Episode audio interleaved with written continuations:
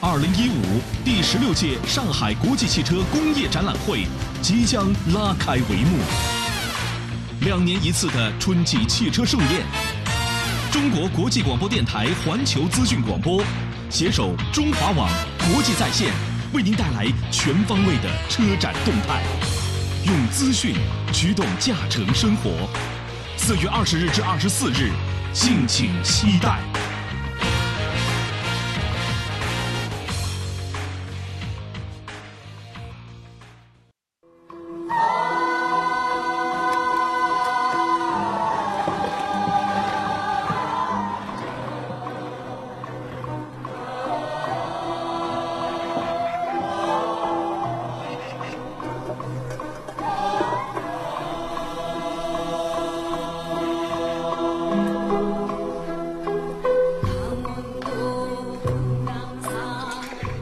北京国际电影节昨晚正式开幕，主竞赛单元天坛奖评委会主席吕克·贝松日前携金基德、陈可辛、周迅等国际评委同媒体见面。其中，已在影像风格和个人形象上都特立独行的韩国导演金基德最受瞩目。金基德虽然他的影片从未在中国上映，但是在影迷心中，他却拥有极高人气。金基德的电影总是充满了狂乱的情欲和极端的暴力，将像一把刺刀划割着伦理道德的铁球。本期环球文化圈来关注韩国导演金基德的光影世界。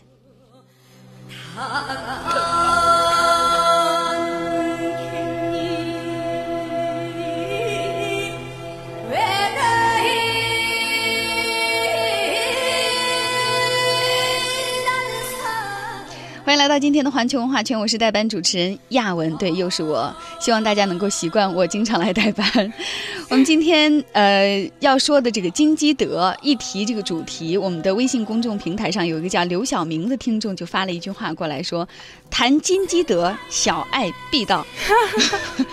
”bingo，你答对了，bingo 了。对，所以我们今天的嘉宾就是独立影评人小爱。你好，小爱。亚文早安，大家早安。对你看到我是不是觉得有一个彩蛋？惊喜到，绝对是彩蛋。所以希望在听节目的朋友也能感受到，我今天可能会跟杨子楠讲节目不一样的感受。虽然金基德我自己比较无感哈。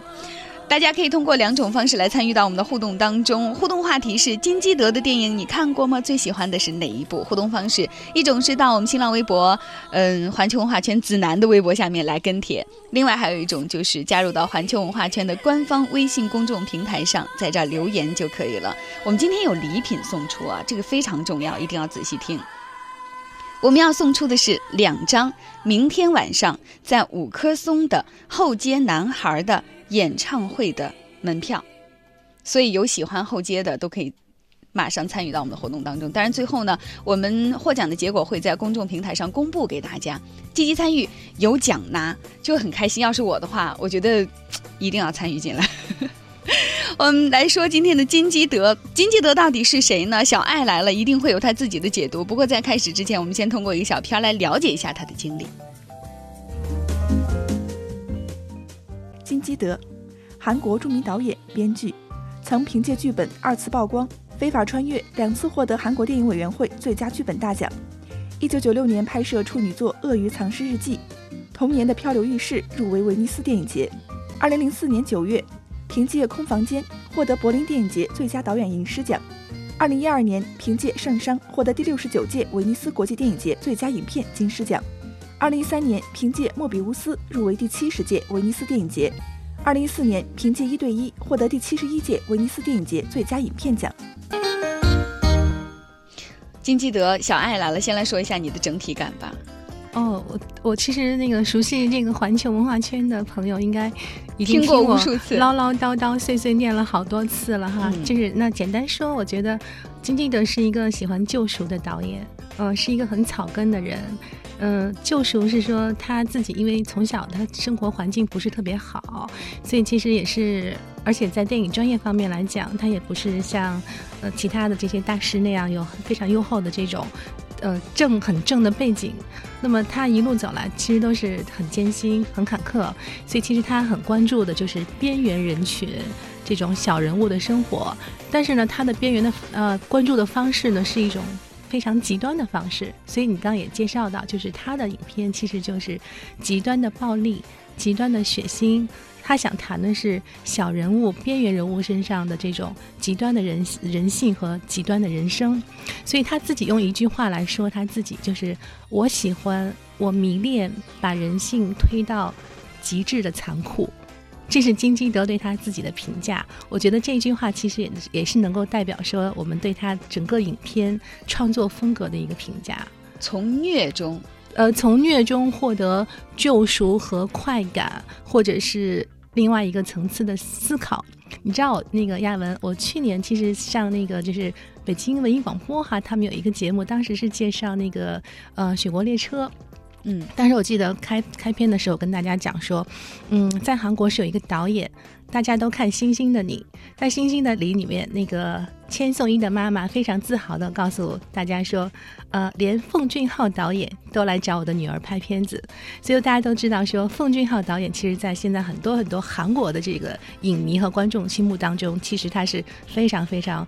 腕儿很大的一个大牌的一个人，所以说在韩国，其实大家更接受的是像奉俊昊这样的人物，因为他很商业、很大众、很主流，就好像是。横比过来，我们在中国的，比如说冯小刚导演这样的一个人物，市场认可度高，认可度非常的高。但是金基德他不一样，他是一个墙里开花，但是墙外红的一个人。虽然我们知道说，像我这么疯狂的迷恋他，我真的是他的死忠粉，但是其实他在韩国他不被主流的世界、不主流环境接受的。他在韩国他依旧是属于一个非常小众、非常非常小众的一个人。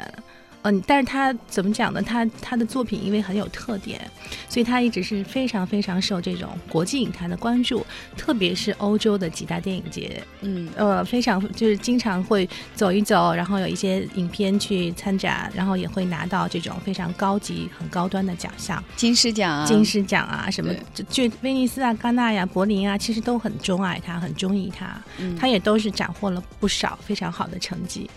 嗯，但是他这个人，其实我我今天来的时候，在路上就在想，我这一次要怎么去说他？因为其实要介绍金基德的话，我觉得我们说一天一夜，可能我都说不完。这个太好，我可以走了。你可以走了，是你不能走。你还有彩蛋给我们，还有礼品给我们。好好好，那接着说刚才。对，所以我我我这么说嘛，其实，呃，其实他怎么讲呢？他很简单。你看我我在我自己喜欢的韩国影片，其实也很多哈。那在韩国的导演当中，其实我最欣赏的是三个人，呃，金基德、朴赞玉和李沧东。嗯，但这三个三个人的特点又不完全一样。李沧东他以前是啊，他是一个呃，应该是。五四年的一个白羊座火象星座的一个导演，他以前是作家出身的，好有研究啊！对，对他作家出身，所以他其实是呃这种文学的这种底气是很足的，所以其实他拍出来的东东西是很大气，所以就是很大师的那种感觉，那而且是很写实。很写实，呃，那像像朴赞朴赞玉，其实他最终最初吸引我的是他的那部《老男孩》。《老男孩》其实是第一部把我带到那个韩国电影世界的第一部影片。《老男孩》里面就是朴赞玉的那种极端的暴力和血腥，和金基德又是不太一样的。他的那种是更有攻击性，就是让你把把把这个人性攻击得体无完肤，让你在这种特别特别大的这种震撼当中，让你去觉得。怎么会这样子？然后你会去思考。但金基德呢？金基德也是也是暴力血腥，也是极端，也是残酷。但是他相对来讲，他的这种心态上更弱势一些，所以他很多的影片表现出来的感受是让你觉得绝望。让你觉得无奈、压抑，很压抑。所以你你看他的影片，你会觉得人生人生怎么会是这个样子？但是但是我们也需要找到一种方式去寻求解脱和救赎。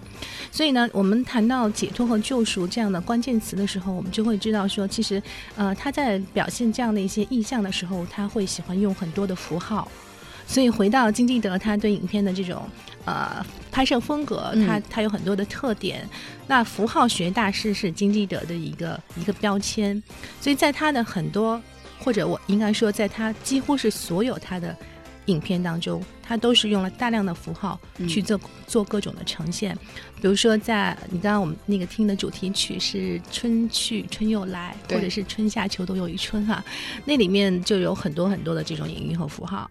而另外第二点就是说，他喜欢用一些宗教、宗教的一些元素去表达他对人生的一些看法。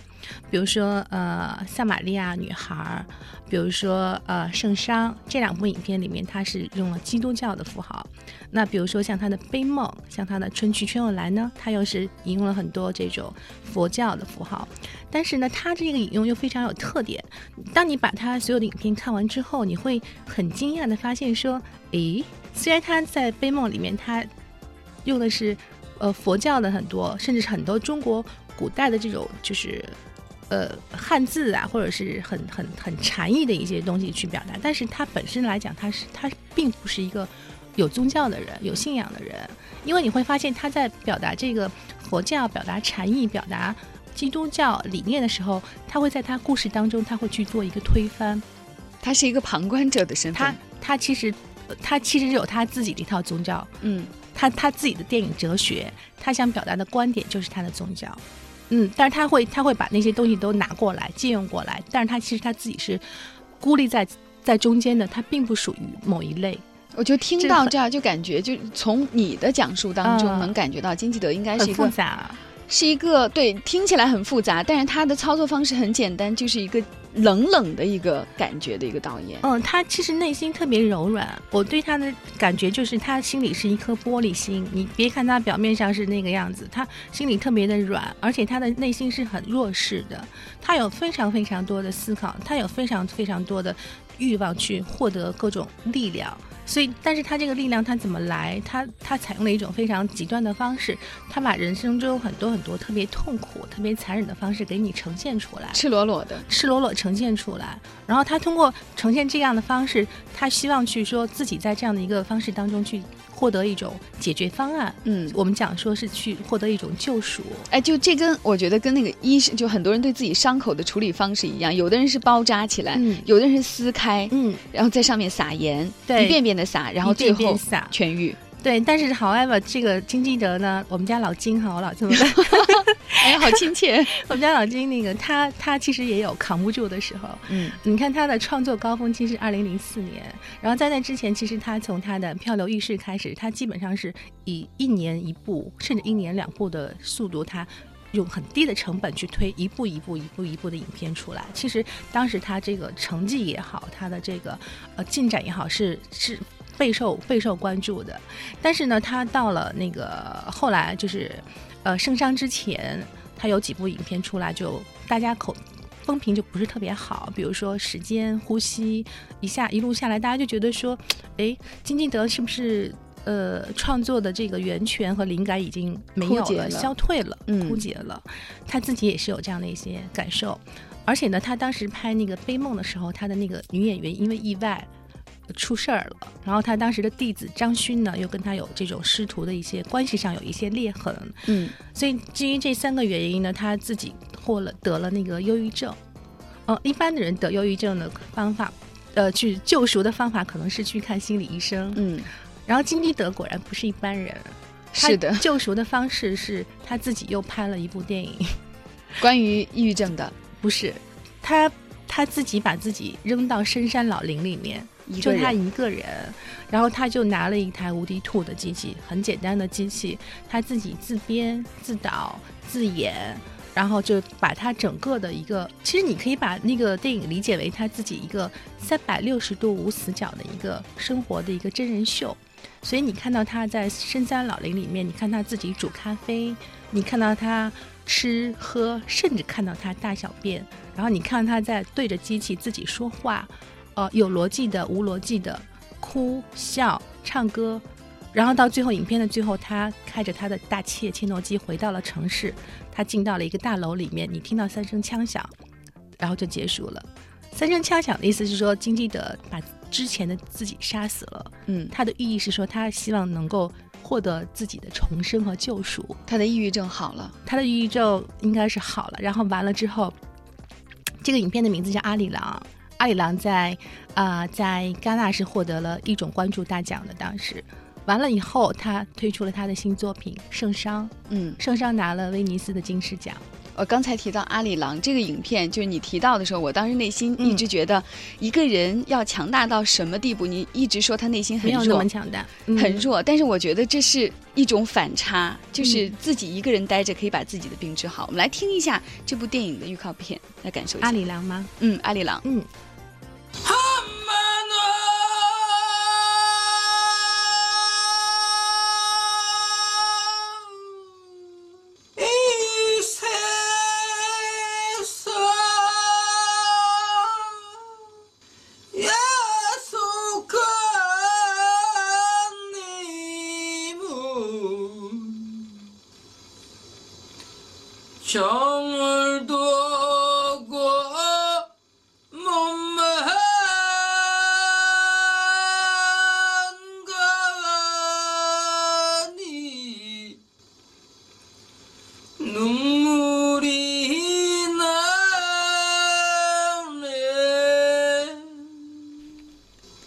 属于他一个人的悲吟吗？呃，就是他在自我救赎嘛。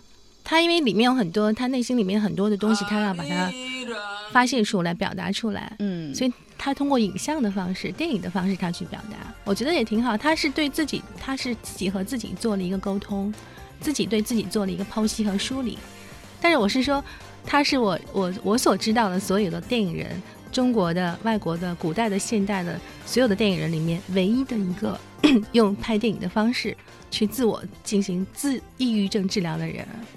所以刚才咱咱俩的理解就不一样嘛。你会觉得他内心其实是很弱，但是我觉得这样的人真的很强大，哦，也很强大，对对对，是物极必反嘛，对，是这样的，人都是一个矛盾体的存在。你对，感觉他用特别恶劣、特别赤裸裸的方式去表达的时候，其实内心是柔软的。你知道，其实他在他的影片当中，他也会用他的故事去告诉你物极必反的这种、这种、这种东西，哲嗯学。比如说像呃《圣殇》里面，《圣殇》他借用的是这个米开呃朗基罗那个呃圣母莲子像的那个概念哈，嗯他其实把当时那个里面那个女主人公，她应该是圣母的那个化身。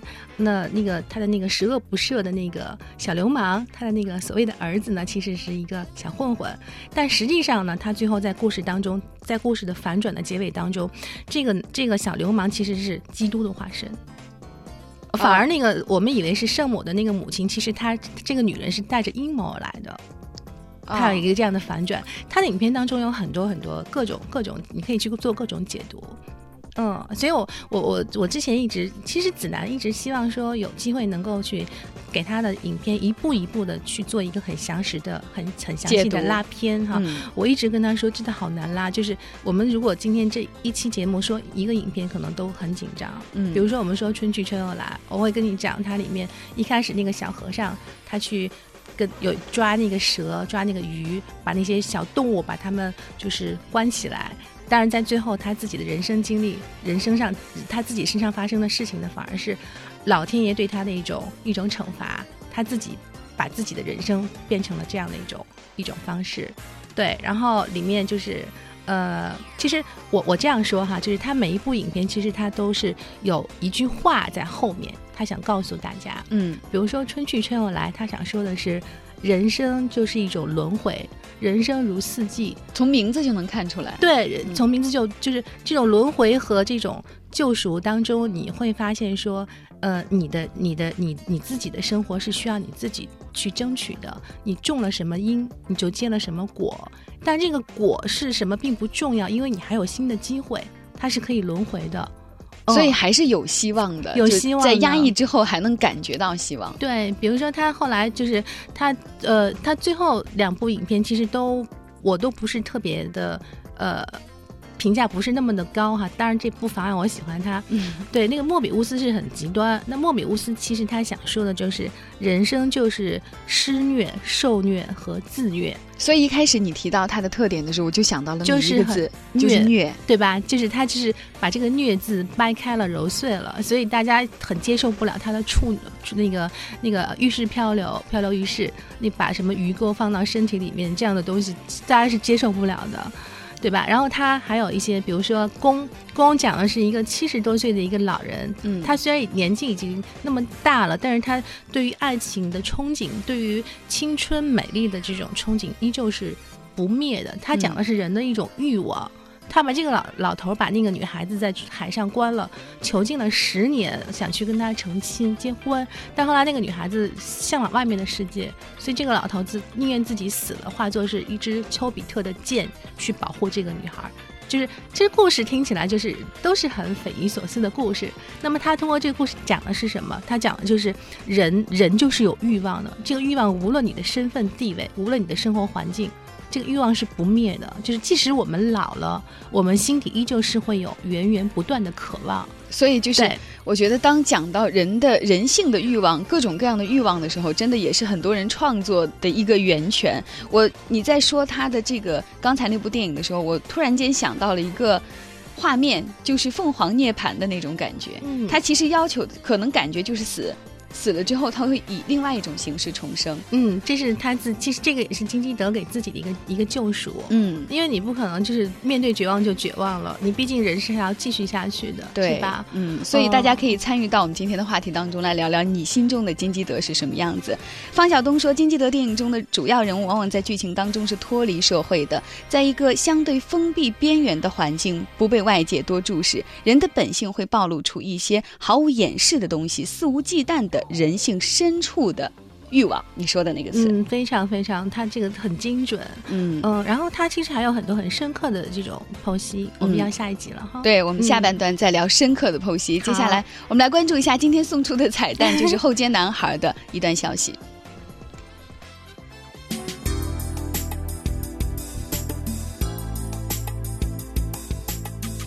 有一个名字叫做后街男孩，他们有着自己独特的台风，唱自己的歌，跳着后街式的舞步，向世界表现自己的张扬，留下一曲曲佳作。站在舞台上，星光闪耀，可他们的歌声就是能唱到你的心里。这些年，后街男孩作为乐团中的风云组合，承载了太多的记忆，几代人见证着他们的兴盛、衰落、重聚。但他们始终存在我们的视线中，不曾离去。后街男孩将于四月十八号在北京万事达中心举办演唱会。这支国际超强实力派乐队将为北京歌迷演唱十几首经久不衰的好歌。本周六晚，后街男孩将登上北京万事达中心的舞台，相信他们会再次带给我们惊喜。我们期待着他们唱响北京，期待他们释放魅力。这里是正在进行的环球文化圈，我是今天的代班主持人亚文。今天做客直播间的是我们的独立影评人小艾。我们稍事休息，回来之后继续一起来聊聊金基德。两种互动方式，一种是微信公众平台，一种是新浪微博。稍后见。